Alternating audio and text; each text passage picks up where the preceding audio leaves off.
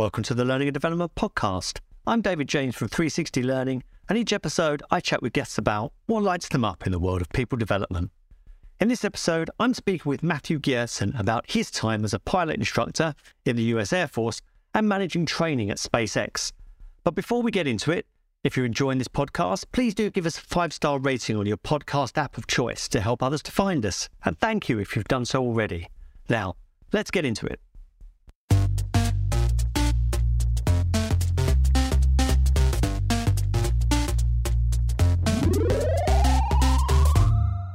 Matt, welcome to the Learning and Development Podcast. No, absolutely. Thank you for having me.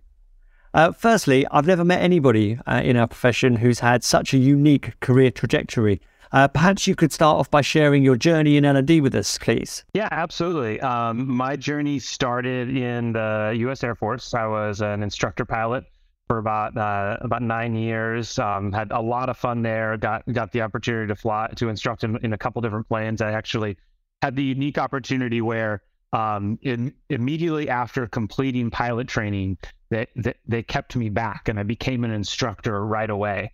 Um, they call it a, a, FAIP, a first assignment instructor pilot, which is um, kind of a, a, unique thing in the in the Air Force. Um, there's just there's just a we, we have kind of a, a fun group of us that that uh, call ourselves FAIPs. Um, so started off there, and then um, while I was doing that, I also spent a little bit of time instructing people in fitness. I got really into triathlon and, and marathon running. And so I did some training for folks to complete their first half marathon.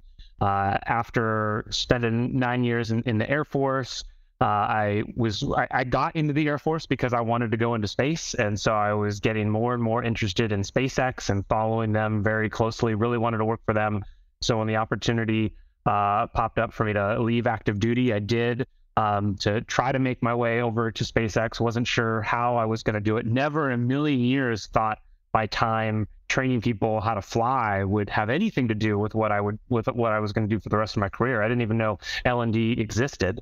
Um, and then through a bunch of networking on LinkedIn, managed to connect with somebody who uh, ran the launch site at uh, at Vandenberg in in, in uh, Central California for SpaceX, and started talking to him. He was like, "Well, you know, I, I need, I really need help with training. Can you, can you do that?" And I was like, "Well, sure, I guess. I mean, that's, uh, you know, I guess I've been doing that for the last couple years." Uh, and then I kind of just fell down the rabbit hole. A year later, I found myself um, at, uh, moving to LA to take over the learning development team for for all of SpaceX, um, which was a ton of fun. And then the whole learning and development world just kind of opened up uh, in all its wonder. and I've just uh, loved it ever since. So I, I, was at SpaceX for, for a little over four years, then went to another startup for a couple years, and then just recently, relatively recently, went out on my own and now run uh, my own consultancy called Better Everyday Studios. Uh, where we we work with companies to we, we say we help companies build learning solutions that produce business results. Uh, so that's that's kind of our, our main focus.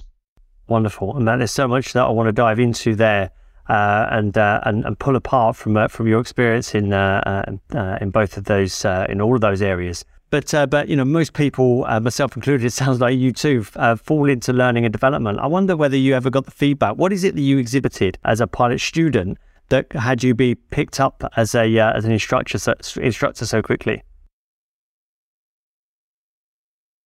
So it's, it's interesting. I actually I like to say um, I didn't fall into it. I failed into it in some ways because there's this thing in uh, in pilot training where by rule the uh, first ranked person in a class has to get their first their first choice of assignment. Um, and I there was a particular test that I failed um, so I wound up being second in my class. And uh, FAIP, though, long term, it turned out to be like amazingly fun, and it is was an amazing job. It's in a small town in a rural place, which when you're you know mid twenties um, isn't necessarily what everybody wants to wants to do. Um, so that that so there was a, that was one reason why why I got selected to stay behind. But I think in general, um, you know, even very early on, the thing that I noticed about uh, about myself is, um, you know, even when I when I failed, it was I was able to clearly figure out why I failed. Like I could pinpoint the moment where there was a lack of understanding. I could find the gaps in my understanding and find the gaps in others' understandings. And I think that's one of the key things two good trainers, two good instructors, two good learning and development professionals. You know, we talk a lot about helping to achieve business outcomes, not wanting to become order takers. And often we wind up being order takers because we're not good at finding the gap, you know, and making sure it's a gap that learning and development can can help. Um, and so I think that that's one of the things that um, I uh, seem to be pretty good at early on. Um, and it's and to, to, to, this day, it's one of the things that I most enjoy is is really doing that analysis of what where is the breakdown? Is it is it a knowledge gap? Is it a motivation gap? Is it a skill gap? Uh, well, the listener we, wouldn't let me uh, wouldn't forgive me if I didn't explore that with you uh, a little bit more. So so how do you do that? And the reason I ask is you know I've had Guy Wallace on here, Bob Mosher. Uh, some of the, uh, the the most prominent figures in, in our field who believe that analysis is the key to successful learning and development. In the absence of enough analysis, and we're not talking of learning needs analysis, in which we uh, we look to, to fill our schedule, curricula, and our platforms full of content, but the analysis that actually I recognise is that gap between uh, incomplete or ineffective or inefficient performance and competent performance. How do you go about that? Uh, and what, what were the what were the early uh, um, stages in your career where you felt that you that you recognized that? Yeah, to me, uh, it really all comes down to behavior and identifying a behavior. You know, we talk a lot about um, identifying the business outcome, the, the ROI, what's the thing that you're trying to change. And that's really important. You need to talk to the business, be out in the business, figuring out what are the what are the outcomes they want to achieve. But if if you're going to be effective, it's it's identifying okay, what's the behavior that we're trying to change. You know, if somebody um, you know doesn't feel like they're paid enough money, uh, then L&D is not gonna not gonna help. You know, if somebody isn't getting the right tools, L&D is not gonna help. If somebody isn't getting feedback, then L&D isn't gonna help. Um, but if identify and so that, that's why i always the simple question that i always love to ask when i sit down with a subject matter expert i did this all the time when i was at um, when i was at spacex sitting down with like a health and safety professional. This is always the best where they'd talk about hey here's this thing that we're trying to do. This regulation says we're going to do this. There's all this information and you, you let them talk for a while and then you just say okay looking at all this big picture. I'm just going to ask you one question. What's the behavior you're trying to change right? And then everything else flows from that because that behavior is then going to dictate you know where the behavior is is going to dictate the modality with which you try to try to get them what the behavior is is going to dictate whether or not e-learning is effective at all or if it needs to be some kind of practical training um, how much how, how complicated that training needs to be um, so i think for me it all comes down to the behavior and and i the reason I focused so much on this is because really early when, when I moved to SpaceX, um, it was just like the ultimate imposter syndrome, right? I mean, I was surrounded by just all these brilliant people in a company doing amazing things. Um, I was brand new to, in my mind, you know, I was brand new to corporate L&D, which made, made me feel, you know, really brand new to the profession. And so I dove deep into personal development um, you know, kind of the Tim Ferrisses and the Tony Robbinses and, and that kind of stuff. And then that led me into, you know, so so they're all about motivation and change in behavior. And then that led me to asking the question, okay, so what is behavior? And so that led me to learning a lot about the brain and how the brain works. And really, you know, I think we understand behavior a lot. Um, you know, I think we we use terms like muscle memory a lot when referring to sports and you know physical movements. But muscle memory really is neural memory right? That's what it is because it's the neurons that are firing. Muscle memory is referring to the myelination and strong and, and, you know building connections between certain neural pathways in your body, which means you know thoughts have the same process. You know, it's laying down um, those pathways in your brain to trigger certain habits and behaviors. Um, and so that's really where it all comes down to. Uh, so Matt, we, have I think we've touched already with uh, with uh, with your um, focus on behavior uh, and the gap analysis. But I wonder in, in what other ways do you think that being a pilot instructor has shaped your perspective and practice of L&D? Yeah, I, I, think the other big thing that it really did, and both I think from a flying perspective and a fitness perspective, it really widened my eyes in terms of kind of how creative you can be about practicing and how isolated you can be about practicing certain certain things. I think you know uh, fitness is a great example of there's all kinds of drills that people will do, you know, whether it's running and you're doing high knees or or something, or I was a big swimmer and I remember all through high school doing these weird drills where you're like, you know, like running your hand along the side, and you're, you're like swimming, like trying to treat your elbow like it's a fin sticking out of the water, like a shark fin, and just all this weird stuff. And none of that was because you would ever swim that way, but it was trying to practice a particular attribute and strengthen a particular attribute. And so I think, um, you know, taking into corporate learning what that can mean is it, it really highlights how we can isolate isolate particular parts of a behavior that we want somebody to exhibit. You know, things that often feel really awkward. You know, when we're teaching people how to be active listeners, we'll, you know, encourage them in a classroom setting to say things like, so what I hear you saying is, um, and we, you know, use these very like rote terms that can feel really awkward and out of place in just like everyday conversation.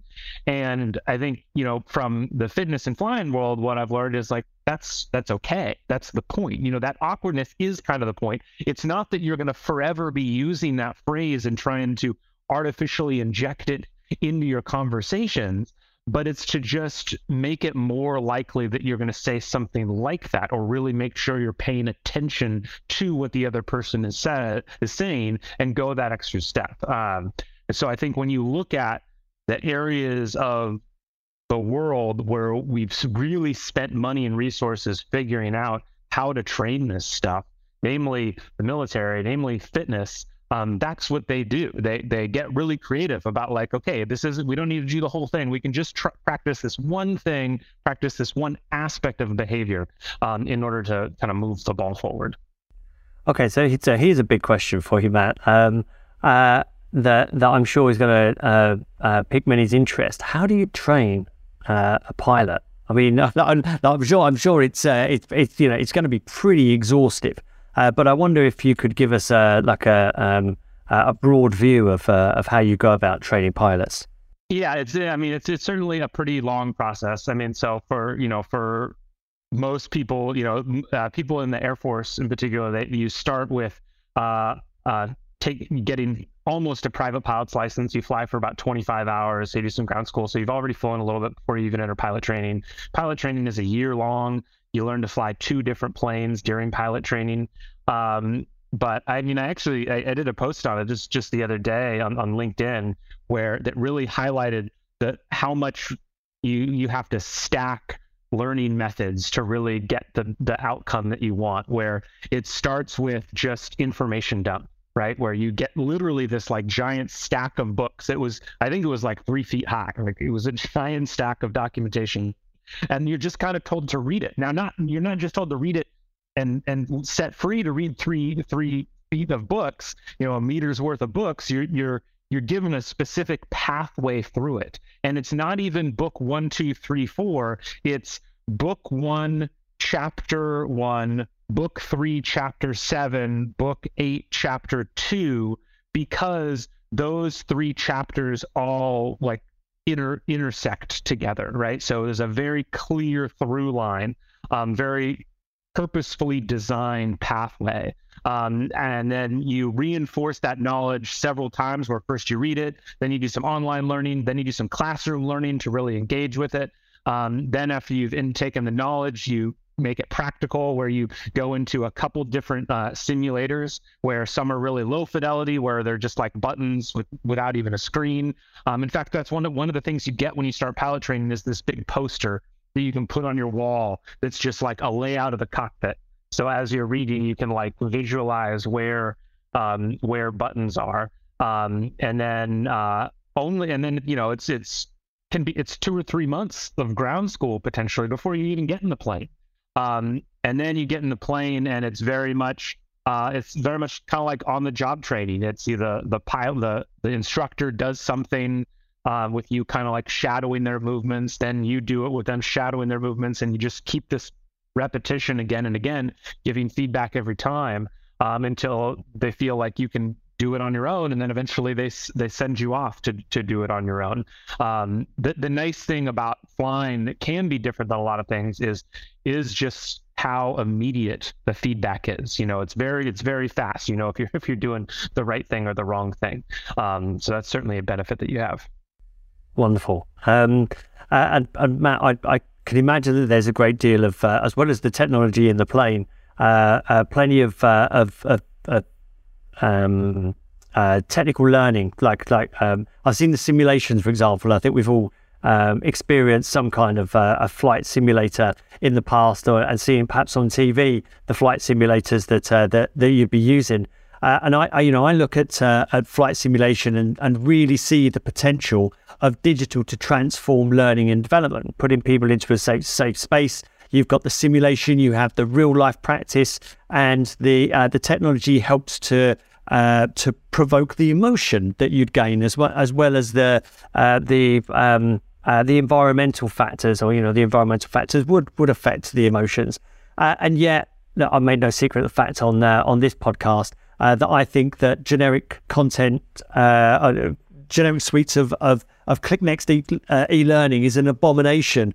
and and and the the faster we pass through that, feel the embarrassment and move on, the better. but I wonder what what you feel having experienced uh, technology that that truly advances capability.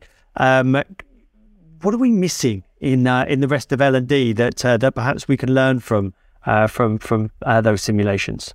I think there, there's a couple of things. One, to your point of what the majority of e-learning is is being okay with just knowledge transfer, right? Like I think that can be okay as long as you have something else, right? I, I often think of e-learning as a preparation for some other engagement, a preparation for the classroom, a preparation for on-the-job training, a preparation for something. Um, and so I think that's fine. You know, we use that a lot in the in the military. Um, just to get that initial foundation laid so you don't have to spend quite as much time in the classroom doing it. Um, from the simulation perspective, I think you hit on a couple things. One thing that I think um, is really important to understand is um, really how low fidelity you can be sometimes. If you know if you know what you're trying to do, it doesn't the the, the human brain really likes to fill in the gaps and create patterns, right? That's really what it's designed to do. Um, and so it doesn't have to be, you know, there, there's certain triggers, and I'm, I'm no, I'm certainly not an expert in this, but I know there's lots of research around this where there, there are things that matter um, you know, it, with Oculus, say, um, you know, you hear the the big breakthrough with Oculus was how closely the movement of the screen or your vision matches the movement of your head. You know, a breakdown in moving your head and the field of view moving um, is a big signal to your brain that something's wrong here. And so that has to be spot on. But I think there's a lot of other things that don't have to be spot on. You know, we like interacting with with cartoon characters, and you know, it's actually one of the things that we do a lot. Um, we do a lot of creating videos in Vyond, uh, which no one would call call realistic in, in any way. But we've found that when it comes to like teaching people how to give feedback, it can be better to watch a very obviously cartoon animation than a than a, a video of a person talking because then you know it's not real. You're not judging their acting capabilities. You're not judging any of that kind of stuff. And so I think learning what can be low fidelity and what needs to be high fidelity is is a big thing.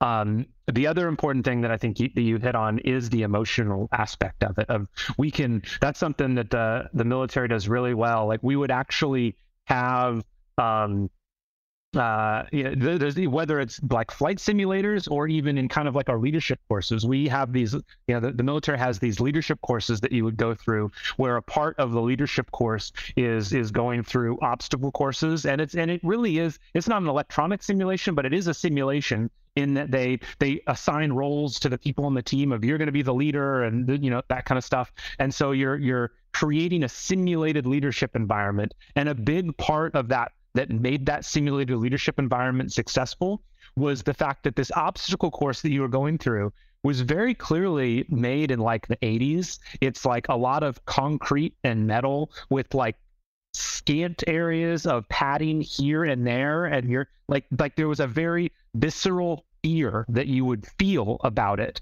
Um, and that fear is, you know, emotion is one of the ways that you strengthen pathways in, in the brain, you know, and so using it within simul, you know, amping up the emotional element of a simulation, um, I think is is really key to having it be. Wonderful. Um, so moving on to the next chapter, uh, then Matt, what was L and D like at SpaceX?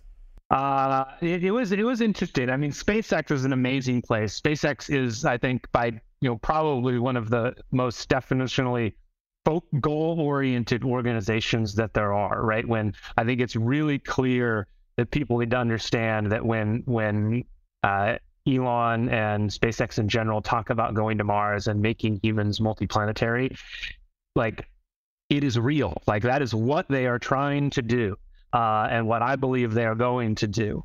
Um, and so very, very focused. Um, Ellen, and so for that reason, L and D was very, very practical, right? I think a lot of times people want to think, oh, what, you know, what amazing pie in the sky things you were doing. It's like that, you know, we were doing the things that like people believe would work and like we were just focusing on it. It was very, very decentralized. Um, you know, lots of um, lots of people out in the business, you know, your traditional trainers out in the business. Um, so you know, from from my perspective, I learned a lot while I was there about just working in that kind of environment, having just come from the military, which is very obviously top down. Like the leader says, this is the direction you can go, and then you go. Um, lots of time and energy spent on figuring out lines of authority and responsibility. Um, and in at SpaceX, it was I think I would have had a shock any almost anywhere I went outside the military. Um, but SpaceX was very was very fluid, um, so it was a lot of working with lots of different stakeholders and, and that kind of stuff.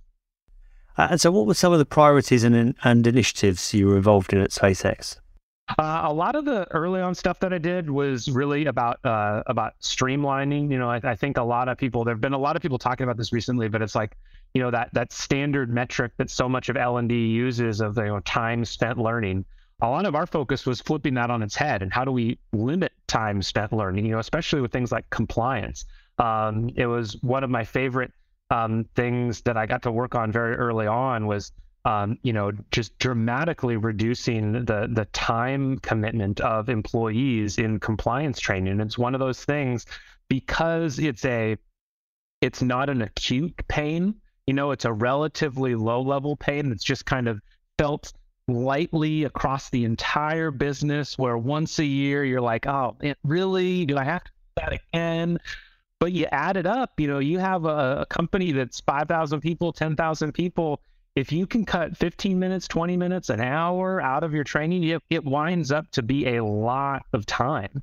Um, and so that's where really getting focused in again on what behavior are you trying to change and even if it is just a knowledge transfer course, does that knowledge directly relate to the behavior that you're trying to change? You know, the classic one that I would always see is, um, you know, you, see a lot. I remember taking uh, a, a, course on, you know, fall hazards, um, you know, in like a construction environment, and there was a lot of stuff because if you go to the OSHA regulations, which is you know our, our health and safety uh, body in the U.S um, you know there's there, there's lots of restrictions around you know like if the if the platform is so many inches above the ground then it needs to have a railing that is this many inches above the platform and if it's this many inches high then it needs a mid rail and when it needs a kick plate. Like i as an employee am not building this platform. I'm not building railings. I don't need to know any of this stuff.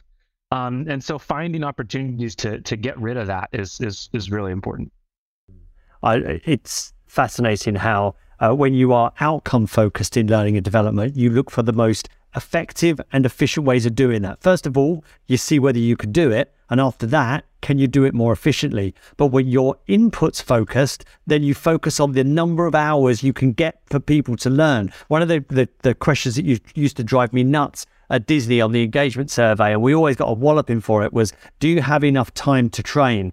Uh, and and everyone said no. And you you're asking the wrong question because you're you're discussing learning like it's a perk rather than it is something that is essential in order to to upskill and reskill uh, individuals. But what you sound like you're talking about here, and it sounds uh, if you're working for an organization that is goal driven, you're focusing on the outcomes and then looking for the most efficient and effective ways in order to do that. And um, and how refreshing that is in a profession that that counts days, years, and you know hours, and you know on, on in training rooms uh, or or in LMSs because we haven't done the analysis, so we don't so we don't understand the impacts that we want, and so we land on our desired impact being more time learning, which is bananas.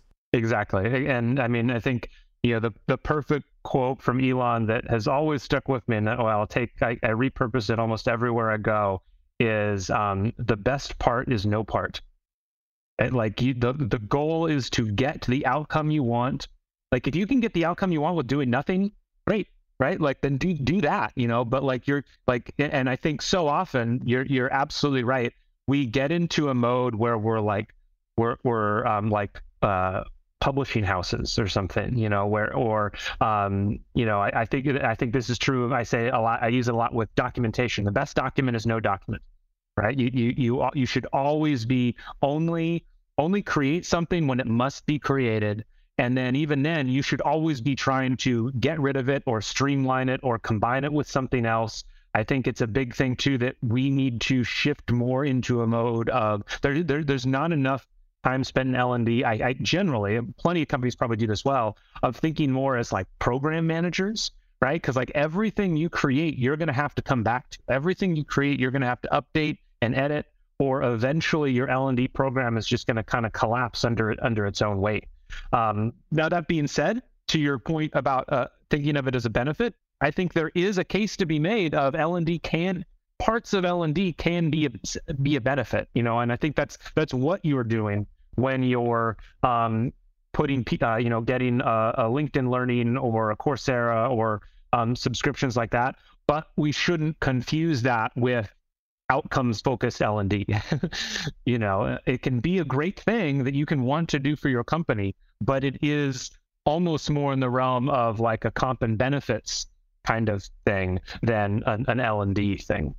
Yeah, because you know we we sell when people come to to um, uh, to interviews and when they join our organizations that they wish to grow. Now, too, too often, and I've seen this, that uh, that is this that's perceived at the classes that you can attend, but it's bought by the employees themselves as a way to get better and faster at the job and improve their prospects. And yet we think the course is good enough. And of course, it isn't, uh, and it never will be. Uh, and there, will be plenty of people who uh, who attend and complete courses who don't get the growth and the progression that they're after because the organization again isn't outcome focused; it's input focused. But uh, going going back to uh, to SpaceX, from from your experience there, um, what have you learned about developing a learning culture in other organizations? Because it was clear that you that you uh, operated within one at SpaceX. Yeah, I think the one of the big mistakes that I made, honestly, because you know, like I said, this was the my first role in the corporate world. Uh, the first time I was in, in corporate L and D, made a lot of the classic mistakes of just like I'm gonna, you know, we're gonna prove our worth. We're gonna go out here. We're gonna challenge the world. Really do everything. Um, and I really, you know, upon re- some of the things I learned there, and some of the things I've learned upon reflection years after, is just how you, you can't have, uh, you know, your L&D priorities, your learning culture don't matter if they are separate from the overall organization, right? You know, how do you get people to buy into your L&D priorities? You shouldn't have to because your L&D priorities should match the business priorities. You know, how do you develop a, a learning culture? You, you can't create a separate culture from the company culture. So what are aspects of the company culture that would help learning or promote learning? You know, by all means, like focus on that but we shouldn't be like thinking of it as a separate thing that we are trying to develop outside of the rest of the organizational culture. Um, I think that's that's one thing that I learned is just um, you know, and, and, another important thing that I that I learned while I was there that isn't necessarily specifically about L and D or on topic, but I think one thing that we and, and lots of people on social media especially tend to do is you know we we say there's right answers and wrong answers. So you have to have a learning culture, you have to have this kind of culture, and the the way I always think about it is um, you know you you don't get points for scoring a touchdown if you're playing baseball um, you know, you, you just, there's different games. Different companies are playing different games, and there's different ways to advance and different ways to achieve outcomes. And um, it's really important to, if, if you, if you are someone who wants a certain kind of, who believes in a certain kind of learning culture, a certain manifestation of learning culture, and your, and the company just doesn't match that, the organization doesn't match that, it doesn't mean that either of you are right or wrong. Um, it might just mean that you're you're not in the right it's not a right match. Now, now, Matt, you and I share a guiding principle about L and D that in any given context, it's it's the context itself is essential uh, and an essential component of development itself. So, how does this manifest in your practice? Yeah, I think so. Going back to kind of when I was uh, talking about behavior um, and learning about behavior, I, I actually have a, a, kind of a presentation that I give on behavior on on uh, learning design for behavior change. Um, and I bring it down to three key components specificity, connection, and context is the last one. So specificity is being very specific on what you're trying to achieve. Uh, connection is how do you build connections within the brain, and then context is is the key thing. Of we are all designed to remember things in context, right? That's what we do. Um, there's a reason why, you know, you're you're in the kitchen and you you have an idea and you go go over to the living room to write it down and you get to the living room and you and you can't remember it anymore and you go back to the kitchen and you remember it right um, it uh, it's it's because that's how our brains are designed because you know threats are based on the environment that we find ourselves in and so making all learning contextual is is incredibly important. The more contextual it can be, the better. This is why I think one of the reasons why learning in the flow of work is so important. Um, but so for my practice specifically, um, I think a lot of it means uh, you know what we primarily do is help make custom content. I think companies need to invest more in custom content, and the great thing is there's tools out there today that make it easier than ever um, this is really another lesson that came from SpaceX. We were a very small, scrappy team, and we made everything ourselves. And so we had to, you know, accept good enough. You know, I think with content creation, it's it's it's perfectly suited for 80-20 for the 80-20 principle, where you don't need to shoot every video in 4K. you know, you you can do iPhone videos, you can do Vyond animation, you can make things really, really quickly. Use templates to empower your subject matter experts, that that kind of stuff. Um, so I think making things contextual is really important. Um, but I think another part of that is not. I think something something one thing that can sometimes happen in L and D because people so often correlate or or, or bridge between like education and learning and development. You know, there's lots of teachers transitioning in. Um, the thing that most commonly comes to people's heads is the when they think of L&D is the teacher or the trainer, the person who is the subject matter expert imparting that knowledge. And I think what can happen is we try to think of ourselves as subject matter experts who have something to who have knowledge to impart and we do but not about the subjects of the business, right? We're we're subject matter experts in learning, and so a big thing that we can do to make things super contextual, make things super relevant, is spend more of our time. How do we empower the subject matter experts of the business? How do we put them into the learning? How do we make them be the experts, hold them up, um, rather than trying to take the spotlight ourselves? That's uh, that's brilliant advice there, Matt. Um, uh, and and something that, that I wholeheartedly um, uh, advocate too. Uh, so so Matt, as we uh, we look to to wrap up, um, if uh, if people want to connect with you and follow your work, how best can they do so? I'm super active on LinkedIn. That that's the main place. Um, Matthew Gjertsen, if you want, you know, I know that's kind of hard to say, but I'm sure you'll link to it. It's uh. If you look up GJ, you'll you'll get pretty close. um, uh, so I'm I'm really active there. Love engaging in the conversation. Uh, our website, betterradiostudios.com. Um, we're we're making a lot of revamps, trying to start put, putting out blog posts and stuff like that there. So those are the main two ways that, that people can can see what we're doing. Wonderful, and we'll put some uh, links in the show notes. But all's left for me to say then, Matt, is thank you very much for being a guest on the Learning and Development podcast. Awesome. Thank you so much. It was a blast. I'm always fascinated by L&D in contexts I'm not familiar with and those where it's perhaps more critical and interventions have to work. Perhaps we live with the insecurity of whether interventions have impact because the stakes are too low. And perhaps we should raise the stakes and challenge ourselves to deliver results and not just programs and content. If this conversation has whet your appetite for good quality L&D chat and you'd like to get involved, you can now join the L&D Collective, of which I'm an active member. Join me and hundreds of L&D peers via the link to the L&D Collective in the show notes. And if you'd like to get in touch with me, perhaps to suggest topics you'd like to hear discussed, you can tweet me at David in Learning and connect on LinkedIn, for which you'll find links also in the show notes. Goodbye for now.